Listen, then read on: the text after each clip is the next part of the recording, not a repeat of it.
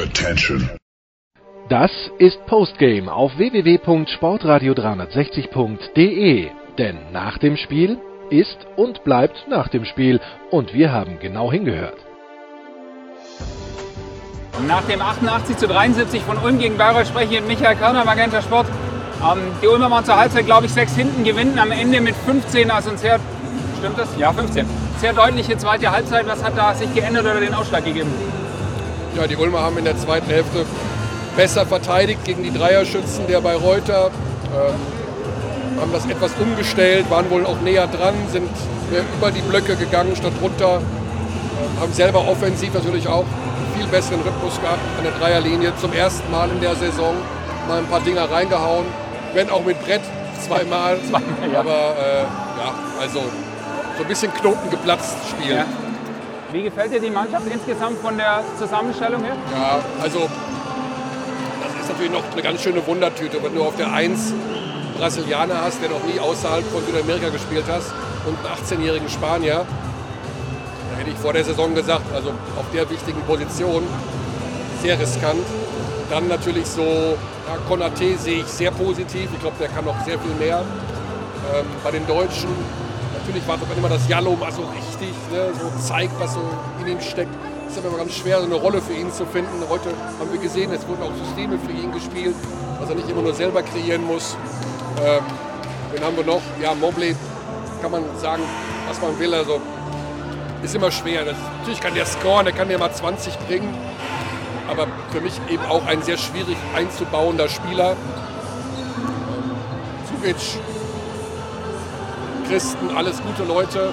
Also das ist natürlich eine, eigentlich eine Playoff-Mannschaft. Ne? also, immer interessant zu sehen, was in Ulm passiert, weil sie immer interessante Spieler verpflichten. Für die Bayreuther, die letzte, letzte Woche, glaube ich, 99 Punkte machen, heute 73. Das ist so ein bisschen der, der, der Effekt einer doch relativ jungen, unerfahrenen Mannschaft. Ja, würde ich auch sagen. Also, es gibt, glaube ich, keine unerfahrenere Mannschaft als Bayreuth. Die kommen alle irgendwie gerade vom College oder äh, wissen alle gar nicht, wo sie genau sind.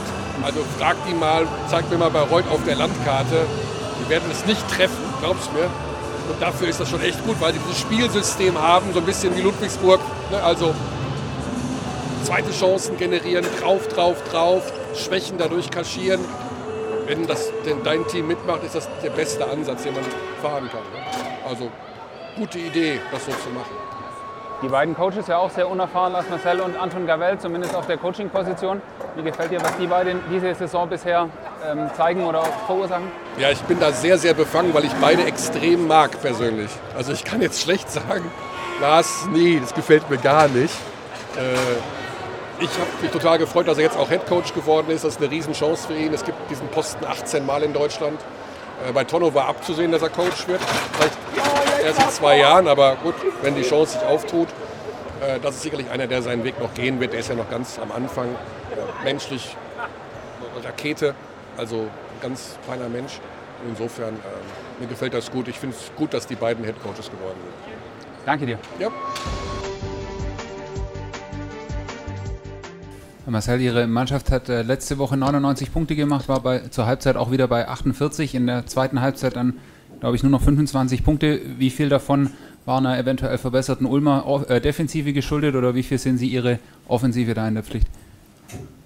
Ähm, ja, die Ulmer haben auf alle Fälle äh, da äh, in, in die Physis zugelegt. Ja, und wie gesagt, wir haben einfach äh, da, glaube ich, im dritten Viertel sechs oder sieben Ballverluste aus, äh, aber nicht, äh, sage ich mal, ähm, aus einem wirklichen, aus dem System raus, sondern wir hatten eigentlich offene Looks und schmeißen den Ball weg.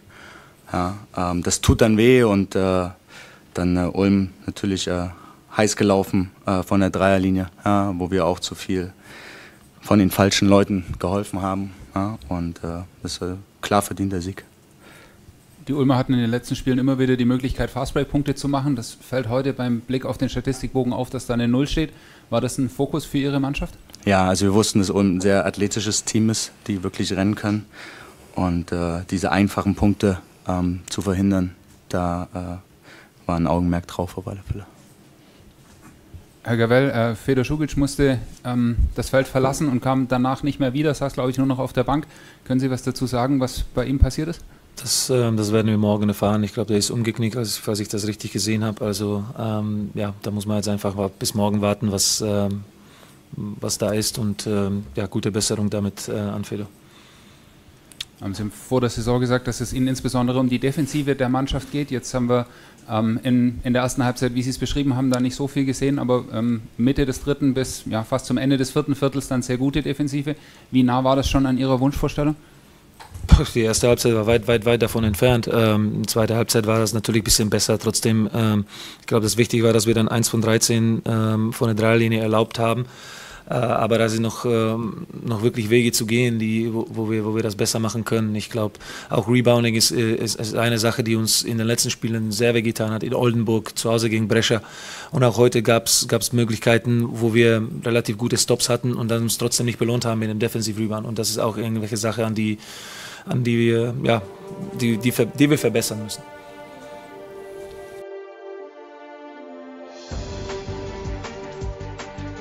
Das war Postgame auf www.sportradio360.de. Versäumen Sie nicht die Big Show, jeden Donnerstag neu. Oder Wir sind Dirk, unser Basketball-Special und vieles mehr.